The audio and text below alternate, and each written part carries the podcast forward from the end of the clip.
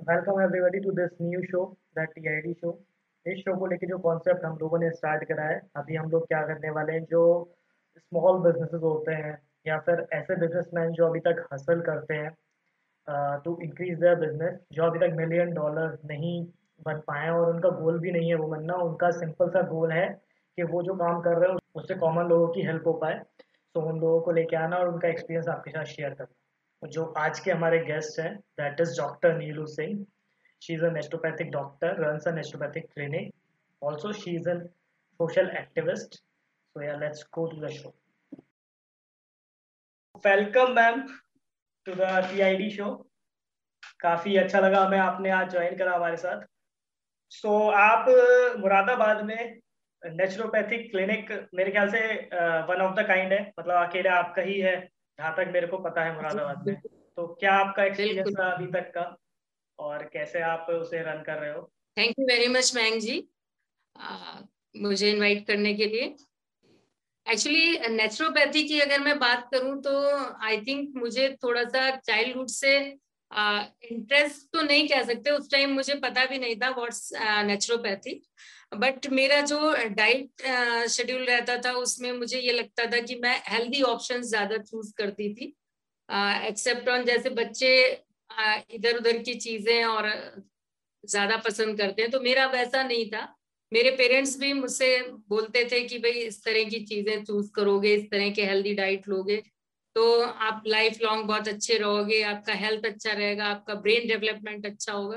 तो वो मेरे फैमिली का एटमोसफेयर भी कुछ इस तरह का था कि मेरी चॉइस इंटरेस्ट मेरे उधर डेवलप होते चले गए।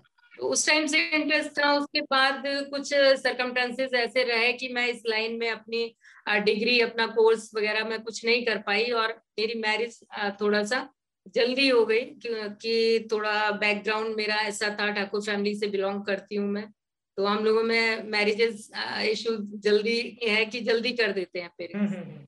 तो उस वजह से मैं सारी अपनी एजुकेशन इस लाइन में नहीं कर पाई। जो भी हुआ उसके बाद मैंने अपना स्कूल चलाया। First career was I was running my school earlier तो उसके बाद मेरा इंटरेस्ट तो इसमें था ही पहले से ही था और काफ़ी ये चीज़ मुझे अपनी तरफ़ अट्रैक्ट करती थी खींचती थी और काफ़ी चीज़ें जो मुझे मेरी फ़िज़िकल डिसऑर्डर्स होते थे उनको मैं अपने तरीके से हैंडल भी करती थी इसी तरह से। तो इसी तरह से मेरा मुरादाबाद में डॉक्टर रामा है वो अच्छा। पहले वो नेचुरोपैथी क्लिनिक चलाया करते थे। I think you know very well जी जी। उनसे मिलना हुआ मेरा, मेरे हस्बैंड को भी कुछ डिसऑर्डर्स थे। तो हम दोनों लोग उनसे जाकर मिले और उनके यहाँ हमने अपना ट्रीटमेंट भी लिया। काफ़ी बेनिफिट मिला। और बेनिफिट के साथ साथ मुझे वो लाइन बहुत अच्छी लगी क्योंकि ऑलरेडी मेरा पहले से उसमें थोड़ा बहुत इंटरेस्ट था ही। तो जब मैंने वहाँ से इतने अच्छे मुझे बेनिफिट्स मिले, मेरे हस्बैंड भी काफ़ी ठीक हुए, मैं भी मुझे भी बेनिफिट्स मिले तो वहीं से मेरा इंटरेस्ट और ज़्यादा उसमें क्रिएट हुआ। फिर मैंने डॉक्टर रामा से इस बारे में बात भी की कि क्या मैं अपना करियर इसमें बना सकती हूँ। उन्होंने मुझे बहुत सपोर्ट किया और बताया भी, इसकी सारी डिटेल्स उन्होंने बताई। तो उसके बाद फिर मैंने अभी वाई एन एस किया एन डी डी वाई किया मैंने इसमें। और उसके बाद से आज तक मैं अपने आप को किसी ना किसी तरह से इसमें अपग्रेड करती रही। और कुछ और छोटे छोटे न्यूट्रिशन से रिलेटेड कोर्स भी मैंने किए। तो इस तरह से मैंने अपनी जर्नी स्टार्ट की और उसके बाद मैंने 2006 में अपना नेचुरोपैथी क्लिनिक स्टार्ट किया। तो इसके अंदर आपने भी बताया कि 2006 में भी आपने स्टार्ट करा था। तो वहाँ जो। जो आपका वहाँ अगर आप थोड़ा ज़्यादा एक्सपीरियंस दे पाओगे कि क्योंकि एक तरह से वो हमारे लिए अगर कुछ काम हम स्टार्ट करते हैं और वो फेलियर पे चला जाता है तो बहुत ज़्यादा सेटबैक हो जाता है सब तरफ़ से। तो उसे आपने कैसे डील करा? प्रॉब्लम्स तो आई और काफ़ी होपलेस भी फील हुआ, ऐसा नहीं है। बट मेरा थोड़ा सा रहा है कि मैं स्ट्रांग रही हूँ इस मामले में और मैं अपने आप को बहुत जल्दी हैंडल भी कर लेती हूँ। काफ़ी प्रॉब्लम्स आई, कुछ फाइनेंशियल लॉस भी हुआ और कुछ ये भी था कि लोगों ने भी थोड़ा सा निराश किया। और फिर मुझे उसके बाद एक चीज़ और भी समझ में आई कि बेटर होगा कि मैं अपना एक ही करियर ऑप्शन लू। तो फिर स्कूल को मैंने उस टाइम पे स्टॉप किया और now there is only one option तो अब मैं इसमें अपना क्लिनिक ही चला रही हूँ फुल फ्लेस स्कूल को मैंने डिस्क्लोज कर दिया है। जैसे अभी आपने बताया कि स्कूल को आपको बंद करना पड़ा। अभी क्या होता है कि जब बीस, इक्कीस साल के जो लोग होते हैं, वो बहुत ज़्यादा अभी ईगर है कुछ भी स्टार्ट करने के लिए नया। मतलब उनका दिमाग ये नहीं जा रहा, मेरे को जॉब करनी है।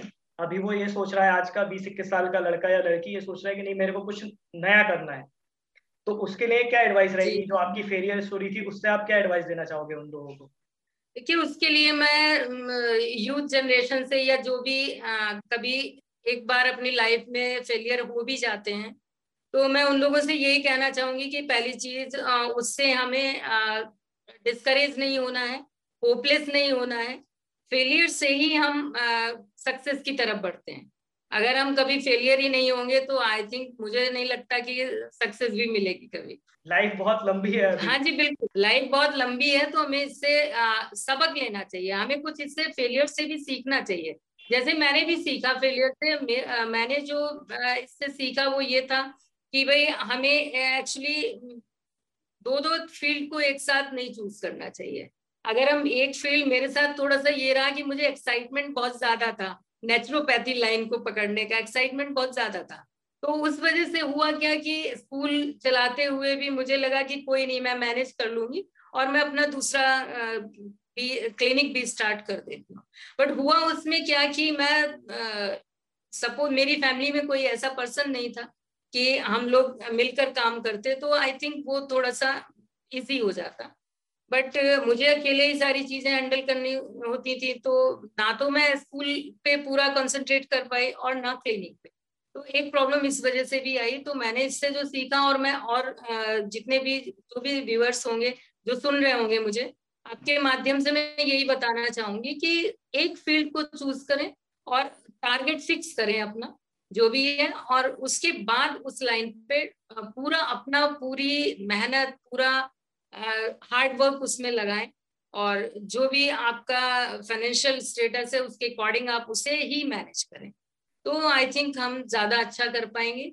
और दूसरा ये है कि कई बार ऐसा होता है कि कुछ चीज़ें ऐसी होती हैं समाज में कुछ लोग ऐसे होते हैं जो कई बार हमें डिस्करेज कर देते हैं कि नहीं भाई नेचुरोपैथी को कौन जानता है? और ऐसी भी कोई पैथी होती है कि इससे भी कोई ठीक हो जाएगा, कोई डाइट लेने से तो इस तरह के लोग भी होते हैं हमें उन पे ध्यान नहीं देना चाहिए। हमें खुद पे भरोसा होना चाहिए पूरा। खुद पर हमें फेथ होना चाहिए। अपने हार्ड वर्क पे हमें ट्रस्ट होना चाहिए। तो इस तरह से हम ज़रूर सक्सेस मिलेगी हमें नो डाउट अच्छा इसके अंदर एक चीज़ और निकल के आती है जो सिंपल कर सकता हूँ मैं यूथ के लिए कि उन्हें मल्टीपल चीज़ों में जाना होता है। तो वो मल्टीपल चीज़ों में जा सकते हैं लेकिन वन एट अ टाइम जाए तो ज़्यादा अच्छा रहेगा। हाँ बिल्कुल नहीं मल्टीपल चीज़ों में अगर उन्हें जाना भी है देन पहले तो एक ही चीज़ पे जाए। पहले पूरा कंसंट्रेट करें जब वो फुली स्टेब्लिश हो जाए then they can go other field also आपने एक एक बात और अभी बोली थी जो कि सोसाइटी के जो ताने होते हैं उनकी बातें सुन के लोग बहुत ज़्यादा डिस्करेज हो जाते हैं।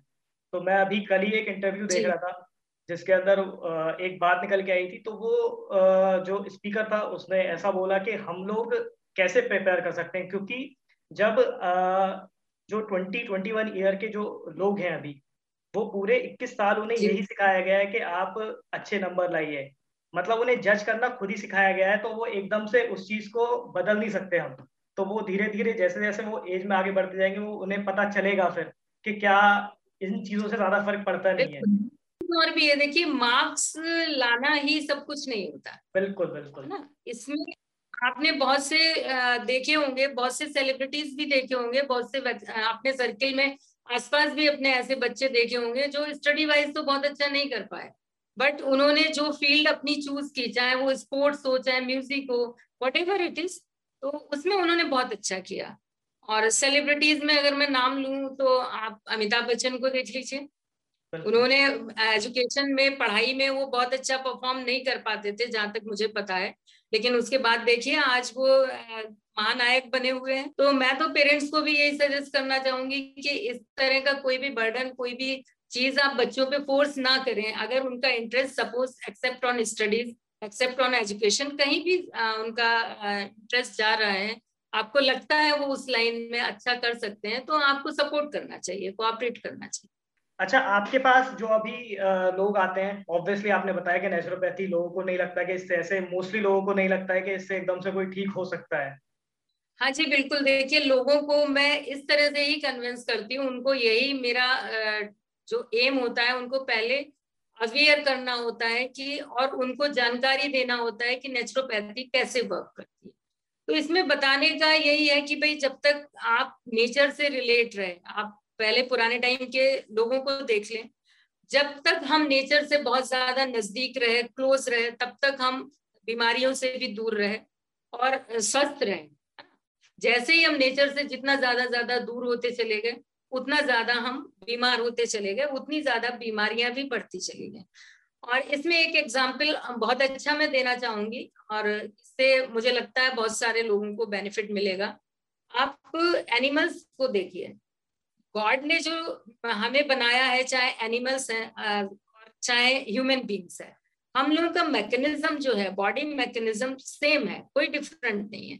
एनिमल्स को आप देखिए कोई बीमारियाँ नहीं होती। I am not saying about pet animal जो जंगली जानवर है मैं उनकी बात कर रही हूँ।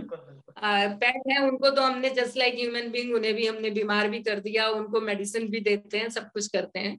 तो आप जहाँ तक वाइल्ड एनिमल्स के, आप देखिए, कोई मेडिसिन नहीं लेते, कोई उन्हें डायबिटीज़ नहीं होती, कोई उन्हें हार्ट अटैक नहीं होता और ना वो किसी डॉक्टर के पास जाते हैं, ना मेडिसिन लेते हैं। वो अपने आप डाइट से उन्हें उस पर्टिकुलर टाइम पे क्या खाना है और क्या छोड़ देना।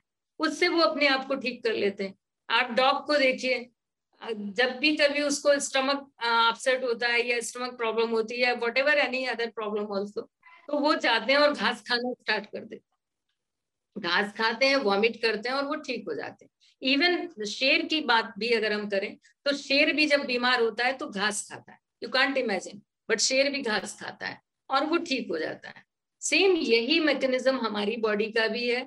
अगर हम अपनी बॉडी के साथ कोई छेड़छाड़ नहीं करते, अभी हमने क्या किया? ढेर सारे केमिकल्स ढेर सारी दवाइयाँ खा खा के अपनी बॉडी के सिस्टम को फेल कर दिया जो मैकेनिज्म बॉडी का सेल्फ हीलिंग का है इनफैक्ट बॉडी में हमारी self healing mechanism already inbuilt है।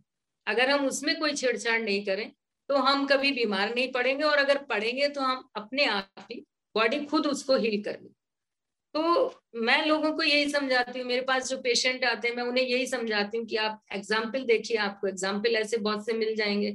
तो मेरे पास फिर वही आते हैं जो कन्विंस हो जाते हैं इन बातों से मोस्टली कन्विंस हो ही जाते हैं और जब उनको एक दो महीना भी अगर उन्होंने मुझे ज्वाइन कर लिया तो डेफिनेटली इतने अच्छे रिज़ल्ट मिलते हैं कि फिर वो उसको कंटिन्यू रखते हैं छोड़ते नहीं। बिल्कुल बिल्कुल। बाकी लोग साइड इफ़ेक्ट होने के बाद आते हैं। हाँ मोस्टली नेचुरोपैथी में हाँ। जी जी बिल्कुल सही कह रहे हैं। नेचुरोपैथी में मेन प्रॉब्लम ही यही है कि या तो जो अवेयर है नेचुरोपैथी के बारे में जिनको मालूम है एजुकेट हैं वो आते हैं। या फिर वो आते हैं जो हर जगह से फेलियर हो चुके होते हैं। हम्म, जब कहीं उन्हें कहीं से कोई रिलीफ नहीं मिलता और बिल्कुल मतलब डाउन पोजीशन हो जाती है एट द लास्ट मोमेंट वो हमारे पास तो ये ड्रॉबैक भी नेचुरोपैथी का है और हम लोग को ये प्रॉब्लम्स भी फेस करनी पड़ती है। Okay okay. अभी इसके अंदर इसके अंदर मतलब हमारी नेचुरोपैथी में भी काफ़ी दवाइयाँ होती होंगी। नहीं नहीं मैम जी मैं इसमें बताना चाहूँगी एक्चुअली नेचुरोपैथी में कोई दवाइयाँ नहीं होती। Any type of medicine naturopathy में नहीं होती। हाँ आयुर्वेद की बात अगर हम करें तो उसमें आ, कुछ मेडिसिन होती हैं। बट नेचुरोपैथी में क्या होता है we treat with five elements आपको पता होगा हमारे जो पाँच तत्व हैं जिनसे हमारी बॉडी बनी हुई है आकाश जलवायु पृथ्वी अग्नि। तो नेचुरोपैथी उन्हीं एलिमेंट से ट्रीट करती है अपने पेशेंट को। इसमें कोई मेडिसिन का रोल नहीं होता कुछ थेरेपीज होती हैं और डाइट है थेरेपीज हैं प्लस योग प्राणायाम है मेडिटेशन है हम लोग इससे ट्रीट करते हैं। थेरेपीज हमारी से जैसे एक तो हमारे नेचुरोपैथी में होता है मड बाथ अगर आपने सुना होगा। मड बाथ होता है स्टीम बाथ होता है। सन बाथ है एयर बाथ है है ना? कुछ आ, हमारे आ, इस तरह के सेक होते हैं जैसे ठंडा सेक है गर्म सेक है तो इस टाइप की कुछ थेरेपीज होती है और बाकी मेन जो हम लोग इस पे करते हैं फोकस डाइट पे। डाइट चेंज करते हैं। एक्चुअली नेचुरोपैथी को हम uh, एक जस्ट लाइक like, कोई पैथी नहीं कह सकते इट्स अ लाइफ स्टाइल है ना? हम लोग okay. क्या करते हैं नेचुरोपैथी में बस आपका लाइफ स्टाइल चेंज करते हैं। कुछ भी मुश्किल नहीं है इट्स वेरी इजी तो दवाइयाँ नहीं होती इसमें किसी भी प्रकार की दवाइयों का मेडिसिन का कोई भी केमिकलाइज चीज़ हम लोग यूज़ नहीं करते। इवन हम अपने क्लिनिक में मैं ब्यूटी ट्रीटमेंट्स भी देती हूँ। तो ब्यूटी ट्रीटमेंट्स में आ, कोई फेस पे प्रॉब्लम है पिगमेंटेशन है या एक्ने प्रॉब्लम है या स्किन ग्लो में आपको लगता है कि भाई स्किन ग्लो चाहिए तो वो ट्रीटमेंट्स भी सारे हमारे होते हैं मेरे बॉडी एंड सोल क्लिनिक में बट उसमें भी हम कोई भी मार्केट प्रोडक्ट कोई भी केमिकलाइज चीज़ यूज़ नहीं करते ओनली नेचुरल थिंग्स जैसे आपका सीड्स हो गया या नेचुरल ऑयल हो गए ऑर्गेनिक सीड्स ऑयल्स या आपके नट्स हैं वेजिटेबल्स हैं फ्रूट जूसेस हैं हम लोग इन्हीं से ट्रीट करते हैं। तो हम तो बेसिकली एक क्वेश्चन निकल के आता है इससे भी कि अगर हम लोग जो नॉर्मल जैसे हमारे नॉर्मल फेस वॉशेस जो आते हैं आजकल फिर सोप्स आते हैं तो उसके अंदर भी केमिकल्स होते ही हैं। तो वो शॉर्ट टर्म नहीं तो लॉन्ग टर्म में तो इफ़ेक्ट करते ही हैं वो भी। तो हाँ, बिल्कुल दे या या वेरी हार्मफुल एक्चुअली आपको अगर मैं बताऊँ मैं खुद भी कोई बॉडी वॉश या कोई फेस वॉश मार्केट का कोई भी यूज़ नहीं करती हूँ। मैं अपने ओन प्रोडक्ट खुद प्रिपेयर करती हूँ और सारे नेचुरल ही होते हैं। और सारे हमारे किचन में एक्चुअली नेचुरोपैथी में आप ये कह सकते हैं कि किचन ही हमारा हॉस्पिटल होता है और किचन ही हमारा ब्यूटी पार्लर होता है। Okay. तो ये एक बहुत अच्छी चीज़ है। हम लोग को कहीं बाहर से कुछ लाने की ज़रूरत ही नहीं सब कुछ हमारे किचन में अवेलेबल है। चाहे हमें अपने ब्यूटी के लिए यूज़ करना है या हमें अपनी बॉडी को हील करना है। तो इसके अंदर जैसे अभी आपने बताया आप प्रोडक्ट्स खुद बनाते हो। अभी आजकल लोग बहुत ज़्यादा ऑर्गेनिक की साइड जा रहे हैं। तो अगर किसी को आपसे प्रोडक्ट चाहिए हो तो आपका कुछ ऐसा बिज़नेस मॉडल चल रहा है अभी नेक्स्ट कि हाँ आप वो प्रोडक्ट्स भी सेल करना थोड़ा स्टार्ट करो ताकि और लोगों को भी मिल पाए वो। हाँ जी बिल्कुल ये I am thinking about it but अभी स्टार्ट नहीं हुआ है। इसमें हम लोगों ने सोचा हुआ है कि ऑन ऑर्डर जब ऑर्डर आएगा उसके हम्म। बाद ही हम प्रिपेयर करके दे सकते हैं। अगर पहले से कोई ऑर्डर कर देता है तो हम उसको कर सकते हैं ऐसा कुछ नहीं है। और ये हमारी प्लानिंग में है आगे इसको करना है। Okay okay. लोगों तक ज़्यादा से ज़्यादा बेनिफिट लोगों को इसका मिले मैं ये चाहूँगी। नेचुरोपैथी में जो मेरे जाने का मेन एम था सिर्फ़ ओनली पैसा कमाना नहीं था। फाइनेंशियल पॉइंट ऑफ़ व्यू से मैं इसमें नहीं गई थी। मेरा थोड़ा सा ये भी था कि मैं लोगों को अवेयर कर सकूँ कि उन्हें दवाइयों से कितना नुकसान होता है। और कितने उसके साइड इफेक्ट्स हैं। अगर आपने सपोज़ एक बार किसी भी एक प्रॉब्लम के लिए एक टेबलेट भी आपने ले ली तो आपको नहीं पता लॉन्ग टर्म में जाके वो एक टेबलेट आपको कितना नुकसान पहुँचाने और कितनी बीमारियाँ आपको देने वाली है। आपको पता भी नहीं होगा लॉन्ग टर्म में जाके जब बीमारी हमें कोई हो जाती है और होती ही है तो हमें ये कहीं हम सोच भी नहीं पाते कि दैट टाइम हमने वो मेडिसिन ली थी तो उसकी वजह से हमें ये प्रॉब्लम क्योंकि हम लोग ये सोचते हैं कि हमने अच्छा कल क्या खाया था उसकी वजह से बीमारी हो रही है हमें ये नहीं पता तो पहले से पायला होता हुआ आ रहा है। और जहाँ तक एलोपैथी की बात करें आप देखिए मैं उसको बुरा नहीं कह रही हमें इमरजेंसी के लिए और इमीडिएट रिलीफ के लिए allopathy is very good pathy no doubt but आप देखें इतने बड़े बड़े हमारे शहर में देख लें आप हमारे देश में देख लें इतने बड़े बड़े फाइव स्टार्स हॉस्पिटल्स है ना आग खुले हुए हैं। इतनी मेडिकल फैसिलिटीज़ होने के बावजूद भी आपको नहीं लगता कि सारे लोग फिट होने चाहिए थे सारे लोग हेल्दी होने चाहिए थे है ना? बट कहीं भी कहीं भी हमें ऐसा देखने को नहीं मिलता बल्कि मुझे ये लगता है कि और ज़्यादा अनहेल्दी हो गए हैं और ज़्यादा डिज़ीज़ बढ़ गई है। एक से एक जो डिज़ीज़ हमने कभी पहले सुनी भी नहीं होगी, वो कोरोना आपने पहले कभी नहीं सुना हो अपनी लाइफ में। आपने बचपन में ऐसी कोई चीज़ें नहीं देखी होंगी जो अब आप देख रहे हैं। तो अगर एलोपैथी में ऐसा होता कि हम किसी भी डिज़ीज़ को क्योर कर सकते और बॉडी को हील कर सकते तो आई थिंक सब लोग हम फिट होते हेल्दी होते बट ऐसा नहीं है। हाँ नेचुरोपैथी में ऐसा ज़रूर है कि अगर आपने इस पैथी को फॉलो कर लिया ये जस्ट लाइक लाइफ स्टाइल है। अगर आप इस लाइफ स्टाइल में चले गए तो आई एम श्योर आप कभी बीमार पड़ेंगे ही नहीं। पहली चीज़ तो मैं ये गारंटी ले रही हूँ कि अगर आपने इस लाइफ स्टाइल को नेचुरोपैथी को फॉलो कर लिया तो आप कभी फॉर एवर बीमार नहीं पड़ेंगे। और सपोज़ कभी हल्का छोटी मोटी कोई प्रॉब्लम हो भी गई जुकाम, खांसी, इस तरह से कुछ हो भी गया तो बहुत जल्दी within within day आप अपने आप को क्योर कर सकते हैं। तो लोगों का एक ये मिथ भी है नेचुरोपैथी के बारे में, आपने भी सुना होगा कि इट टेक्स टाइम बहुत लंबा टाइम लगता है नेचुरोपैथी में अगर जाएँ रिकवर होने में, ठीक होने में बहुत लंबा टाइम लगता है। लेकिन ये ओनली मिथ है, कुछ भी नहीं है, बहुत जल्दी हम रिकवर हो सकते हैं। अगर आपके सर में दर्द हो रहा है, आप विद इन आर रिलीफ महसूस कर सकते हैं विद इन नेचुरोपैथी या स्टमक प्रॉब्लम है वट एवर इट इज़ बहुत जल्दी इमीडिएट रिलीफ बट उसको आपको करना होगा। नेचुरोपैथी में सबसे बड़ा ड्रॉबैक ये भी है कि आपको स्वयं ही करना होगा। ऐसा नहीं कि आपने गोली उठाई निकल ली और आप ठीक हो जो भी थेरेपी लेनी है या कोई भी ट्रीटमेंट नेचुरोपैथी का लेना है तो आपको इन्वॉल्व होना पड़ेगा। योग करना है तो योग आपको करना पड़ेगा। ऐसा नहीं हो सकता योग मैं कर दूँ नेचुरोपैथी डॉक्टर आपके लिए कर दे या कोई और कर दे वो पॉसिबल नहीं है वो आपको करना होगा। बस ये चीज़ आप कह सकते हैं। मैं वही बोल रहा था कि लोग इसलिए इजी वे आउट लेते हैं कि वहाँ उन्हें मेहनत नहीं करनी पड़ रही है मतलब अपनी बॉडी के साथ। इसलिए वो क्या करते हैं कि एक गोली खाऊँगा मेरा सर दर्द ठीक हो जाएगा। तो वो उसके रूट्स तक तो जा ही नहीं रहे उस चीज़ को जी जी बिल्कुल वही है ना आयोडक्स मलिए काम पे चलिए। एग्जैक्टली वो चीज़ रहती है। अभी इसके अंदर इसके अंदर हमारा एक और पॉइंट आता है कि जैसे अगर कोई भी स्टार्ट कर रहा है अपना कोई भी काम बिज़नेस स्टार्ट कर रहा है या कोई भी काम करना स्टार्ट करता है छोटी एज में मतलब वही इक्कीस बाईस की एज में अगर वो स्टार्ट करता है तो उसे सबसे पहले इंटरेस्ट भी देखना चाहिए मेरे ख्याल से। वरना अगर बिना इंटरेस्ट के वो चीज़ करेगा जैसे आपने बताया कि नेचुरोपैथी को आप एज अ फाइनेंशियल नहीं देख रहे हो क्योंकि फाइनेंशियल अगर नहीं आएगा तो इंटरेस्ट होगा तो आपको मोटिवेशन मिलता रहेगा आगे जाने का उस चीज़ के अंदर। बिल्कुल बिल्कुल। नहीं देखिए not only in naturopathy interest तो आई हम्म, थिंक। कोई भी फ़ील्ड आप चूज़ कर रहे हैं तो इंटरेस्ट तो होना ही होना चाहिए। अगर इंटरेस्ट नहीं है तो कभी ना कभी थोड़े दिन बाद आप बोर हो जाएँगे। जैसे मेरा भी था, मैं फेलियर भी हुई इसमें 2006 में मैंने अपना स्टार्ट किया था। तो उसमें फेलियर भी हुई बट फिर भी मैं होपलेस नहीं हुई और फिर भी मेरा ये बना रहा कि नहीं, मुझे करना है। इस लाइन में जाना ही है, इसको फॉर एवर के लिए खत्म नहीं करना। तो इंटरेस्ट था, इसीलिए मैं ऐसा कर पाई अदरवाइज़ पॉसिबल ही नहीं था। तो यंग जनरेशन से यूथ से मैं यही कहना चाहूँगी कि इंटरेस्ट जहाँ पर हो वहीं अपना करियर ऑप्शन चूज़ करें। तो उनके लिए ज़्यादा अच्छा रहेगा। हार्ड वर्क भी वो तभी कर पाएँगे।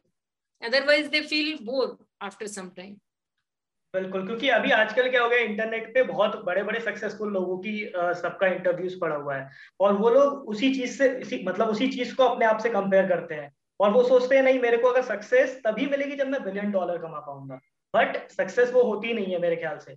जो आप अगर सक्सेस देखोगे जैसे आपके अगर मैं पर्सपेक्टिव से देखूँ तो सक्सेस ये है कि जो मैं काम कर रहा हूँ उससे कितना चेंज आ पा रहा है। तो वो चीज़ वो लोग देखते ही नहीं है अभी।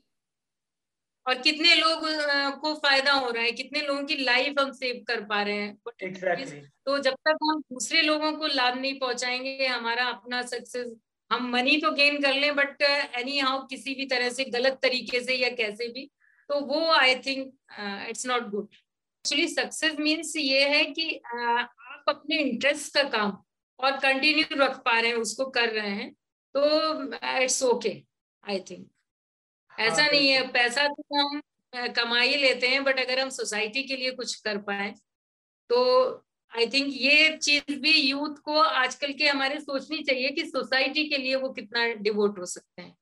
और होना ही चाहिए। आजकल यूथ का वैसे मेन तो यही है कि वो बहुत जल्दी एक तो पैसा कमाना ज़्यादा चाहते हैं वो तो चाहते ही हैं बट बहुत जल्दी भी चाहते हैं। तो हाँ, exactly. वो वो क्या हो रहा है उसमें कंटेंट ही ऐसे है आजकल पड़ा हुआ कि इंटरनेट पे कि मैंने 27 साल की उम्र में बिलियन डॉलर कमा लिए मैंने 26 साल की उम्र में हाँ कमा लिया तो वो रेस में लगे पड़े हैं। जैसे वो लास्ट लास्ट वाली अगर आप 10 साल पहले देखोगे तो वो जनरेशन में जॉब के पीछे लोग रेस में लगे थे।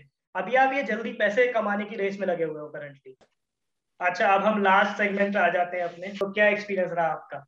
एग्जैक्टली डिजिटल मार्केटिंग को लेकर इसमें डिजिटल मार्केटिंग की जहाँ तक मैं बात करूँगी, मेरा एक्सपीरियंस तो बहुत अच्छा रहा। और आई थिंक प्लेटफॉर्म बहुत अच्छा है। अगर आप सोशल मीडिया की बात करें तो इसमें आप बहुत जल्दी बहुत सारे लोगों तक अप्रोच कर सकते हैं। जो पहला बेनिफिट इसका है, वो तो मुझे यही लगता है कि बहुत जल्दी बहुत ज़्यादा लोगों तक आप अपनी बात को पहुँचा सकते हैं। और दूसरी चीज़ ये भी है कि चीप एंड बेस्ट भी कह सकते हैं। हम एडवर्टीजमेंट में बहुत बहुत सारी चीज़ों पे जाते हैं बोर्ड्स बनवाते हैं फ्लैक्स बनवाते हैं, या और भी बहुत सारे तरीके हैं जिन पे हम खर्चा करते हैं बट उससे कई बार हमें इतना बेनिफिट नहीं मिलता। इनफैक्ट मैं जहाँ तक अपनी बात करूँ, मैंने बड़े बड़े होर्डिंग्स भी बनवाए थे before starting my clinic inauguration से पहले मैंने कुछ I think near about one week पहले मैंने काफ़ी होर्डिंग्स वगैरह लगवा दिए बोर्ड्स बनवा दिए और पता चला मेरा इनोग्रेशन भी नहीं हो पाया और होर्डिंग्स का बोर्ड्स का कहीं आता पता ही नहीं था। तो इस तरह से अगर देखें तो काफ़ी डिजिटल मार्केटिंग बहुत अच्छा है और मेरा एक्सपीरियंस भी बहुत अच्छा रहा। काफ़ी लोगों ने जाना इसके बाद, जो कि जहाँ तक मैं अप्रोच नहीं कर पाई थी, कुछ मेरे पास कॉल्स भी आई, कुछ पेशेंट भी मेरे पास आए। तो मेरे हिसाब से तो मुझे बहुत अच्छा लगा। और आई थिंक सब लोगों को इस तरफ़ जाना चाहिए। इस तरीके से आप कम पैसे में और बहुत ज़्यादा अच्छा एडवर्टीजमेंट बहुत ज़्यादा लोगों तक अपनी अप्रोच बना पाए। Okay, अभी आपने यूट्यूब चैनल भी स्टार्ट कर दिया है जो कि हाँ बहुत ज़्यादा इम्पोर्टेंट है। आजकल आज बिज़नेस के लिए सबसे ज़्यादा इम्पोर्टेंट यूट्यूब चैनल है अगर आप सही से देखो तो उस चीज़ को लेके। तो वहाँ का आपका क्या प्लान है कि मतलब वीकली आप डालने वाले हो वीडियो या आप डेली डालने वाले हो? अभी ऐसा कुछ मैंने सोचा नहीं वीकली या मुझे अभी तो स्टार्टिंग जस्ट मैंने स्टार्टिंग की है। तो मुझे लगता है जब भी पॉसिबल होगा मैं वीडियो जब भी बना पाऊँगी तभी मैं डाल दूँगी उसको। फ़िलहाल प्लानिंग में है लेकिन हाँ इसको कोशिश करूँगी कि मैं जल्दी जल्दी डाल पाऊँ। जल्दी बन सके वीडियो जल्दी ज़्यादा से ज़्यादा इंफॉर्मेशन इंफॉर्मेशन ज़्यादा से ज़्यादा लोगों तक पहुँचे। और स्पेशली मैंने अभी जो वीडियोस बनाए हैं वो आजकल के टाइम पीरियड के अकॉर्डिंग ही बनाए हैं। कोरोना टाइम में लोग परेशान हैं और इम्यूनिटी उनकी वीक हो रही है ऑक्सीजन के लिए परेशान हो रहे हैं। तो आपने देखा होगा मैंने मोस्टली uh, वीडियोस इसी पॉइंट ऑफ़ व्यू से बनाए हैं कि इस लाइन में, इस टाइम में लोगों को वो ज़्यादा उनसे लाभ मिल सके और वो अपनी हेल्थ में इम्प्रूव कर सके। तो बाकी सारे प्लेटफॉर्म पे भी मैं अवेलेबल हूँ। अगर मेरे व्यूअर्स या जो भी सोसाइटी के लोग जाना चाहें यूट्यूब चैनल पे भी हूँ बॉडी एंड सोल क्लिनिक के नाम से और इंस्टा पे भी है, हूँ मैं। और आपके फेसबुक पेज भी बना हुआ है। व्हाट्सएप पे आप कांटेक्ट कर सकते हैं। तो अभी नेचुरोपैथी में जो भी नया स्टार्ट करने वाला है तो उसके लिए क्या एडवाइस देना चाहोगे आप? अगर करियर स्टार्ट करने वाला है किसी भी एज का हो तो आप क्या एडवाइस देना चाहोगे उनको? जी जी। ये आपने बहुत अच्छा क्वेश्चन लिया है एक्चुअली बहुत ज़्यादा ज़रूरत भी है इसकी। आ, अगर इस लाइन में कोई भी अपना करियर ऑप्शन चूज़ करते हैं आ, तो इसमें सबसे पहली बात जो मैं बताना चाहूँगी वो ये है कि जो बहुत ज़्यादा पेशेंस फुल लोग हो ना पेशेंस जिनमें बहुत ज़्यादा हो जिनमें पेशेंस की कमी है, वो बिल्कुल चूज़ ना करें। उनको ये बताना चाहूँगी। इसमें पेशेंस की बहुत ज़्यादा ज़रूरत होती है। पेशेंस इन द सेंस कि एक तो लोग अवेयर नहीं है। नेचुरोपैथी क्या है, उतना जानते ही नहीं है। तो सबसे पहला काम आपको ये करना पड़ेगा कि आप उसके बारे में अवेयरनेस प्रोग्राम्स चलाएँ अवेयरनेस स्प्रेड करें। तो इस मायने में आपको पेशेंस की ज़रूरत होगी।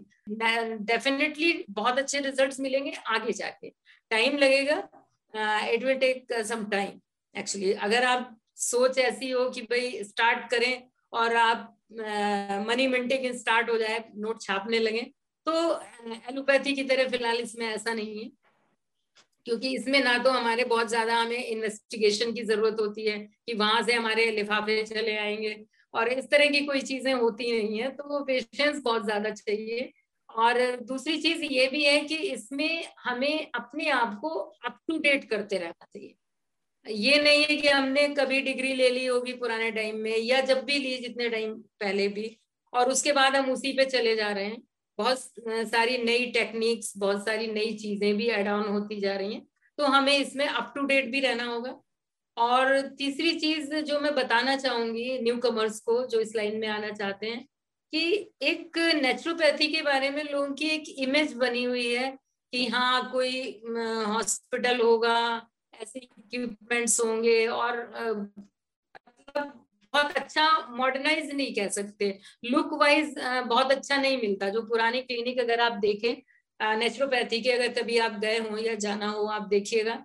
तो बहुत पुराना स्ट्रक्चर होता है, उनका पुराने टाइप के बने होते हैं और वही वो सब पुरानी मशीनें होती हैं। मतलब वहाँ पे आपको थोड़ा सा ये फील नहीं होगा कि हाँ कोई हम बहुत अच्छी जगह आ गए।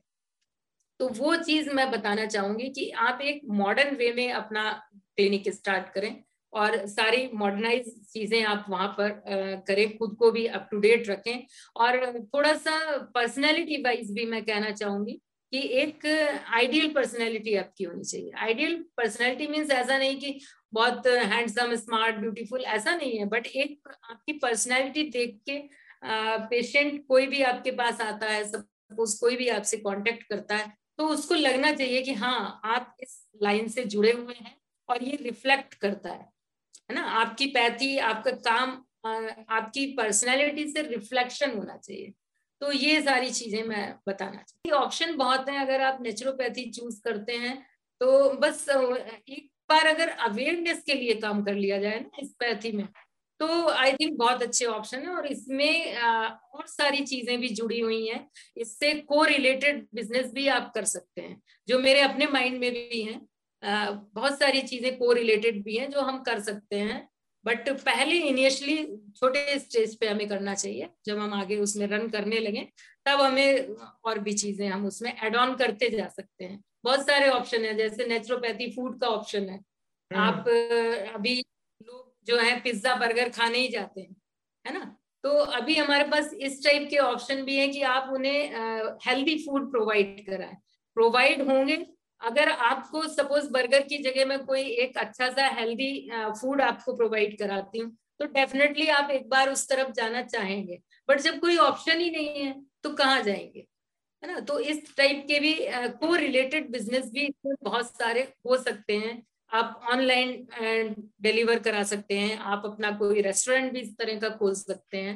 हालाँकि ये मैंने बता दिया लोग इसको आगे जाके अपने आपने बिज़नेस बिज़नेस मॉडल आपने बिज़नेस मॉडल रिवील कर दिया काफ़ी लोगों के लिए। हाँ बैंक जी ये मेरे साथ हो चुका है इनफैक्ट मैंने जो स्कूल की स्टार्टिंग की थी तो मैंने प्ले वे मेथड स्टार्ट किया था। उसमें मैंने ऑप्शन ये रखा था कि अप टू फिफ्थ क्लास कोई भी बच्चा बैग लेकर नहीं आएगा। उसके जो भी कोर्स होगा, जो भी बुक्स होंगी, वो स्कूल में ही ऑलरेडी रहेंगी और अपना टिफ़िन लेकर आएगा। बल्कि इवन शायद हमने टिफ़िन भी नहीं किया था, उसमें टिफ़िन भी ऑलरेडी सारा हम स्कूल से प्रोवाइड करते थे।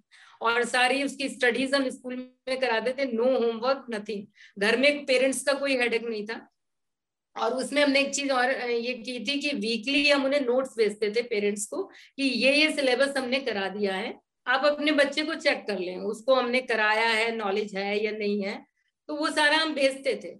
तो लेकिन पेरेंट्स को ये लगता था कि अच्छा बुक्स तो हमने खरीदी और रख ली मैम ने स्कूल में रख ली तो वो जो प्ले वे मेथड था, मैं उसमें सक्सेस नहीं हो पाई क्योंकि एक्चुअली मैं आपको बताऊँ, स्कूल भी मैंने रेंटेड बिल्डिंग में ही स्टार्ट किया था देन मैंने अपनी बिल्डिंग में उसको शिफ्ट कर दिया था। विद इन फोर ईयर्स मैंने उसको अपनी बिल्डिंग में शिफ्ट कर दिया। तो लोगों को ये लगा, उस टाइम उन्होंने बहुत पैनिक क्रिएट किया कि नहीं साहब, ऐसे कैसे और हम कैसे पढ़ाएँगे, हम क्या करेंगे? जब मोस्टली लोगों का पैनिक हुआ, ज़्यादा लोगों की मेजोरिटी ये आ गई कि नहीं भाई, हमें ये फॉलो नहीं करना है देन मैंने उनको रिटर्न कर दिया। बट उसके बाद क्या हुआ, अगर आपने देखा होगा प्ले वे मेथड सारे स्कूल्स ने अडॉप्ट सारे सारे स्कूल्स वही कर रहे हैं अभी। जी नाम नहीं लेना चाहूँगी हाँ, बट वो प्ले वे बाद में अगर कोई लाया था तो मैं ही लाई थी। बट अब इसी तरह मैंने अभी ये बिज़नेस ऑप्शन दे दिया है मे बी पॉसिबल पता नहीं मैं कर पाऊँ नहीं बट मुझे फिर भी अच्छा लगेगा नहीं अगर खुलता है कोई अगर दूसरा भी स्टार्ट करता है तो हेल्दी बना रहा है लोगों को बट वो उसमें कुछ हाँ, ना करे तब।